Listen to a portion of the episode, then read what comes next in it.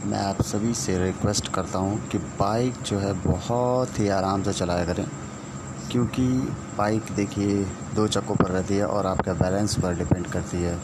अगर आप उस बैलेंस को सही से नहीं कर पाते हैं तो फिर आपके लिए प्रॉब्लम है। क्योंकि बाइक गिरेगी तो बाइक को जितनी चोट लगेगी, उससे ज़्यादा आपको लगेगी।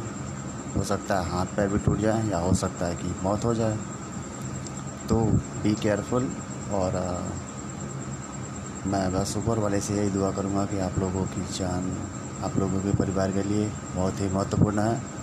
तो मेरी एक छोटी सी पहल है कि आप लोग बाइक को बहुत ही आराम से चलाएँ और हेलमेट का उपयोग तो कंपलसरी यूज़ करें, क्योंकि ज़्यादातर केसेस में देखा गया है कि बाइक सवार के सिर पर चोट लगने की वजह से उनकी जान चली जाती है। तो friends be careful love you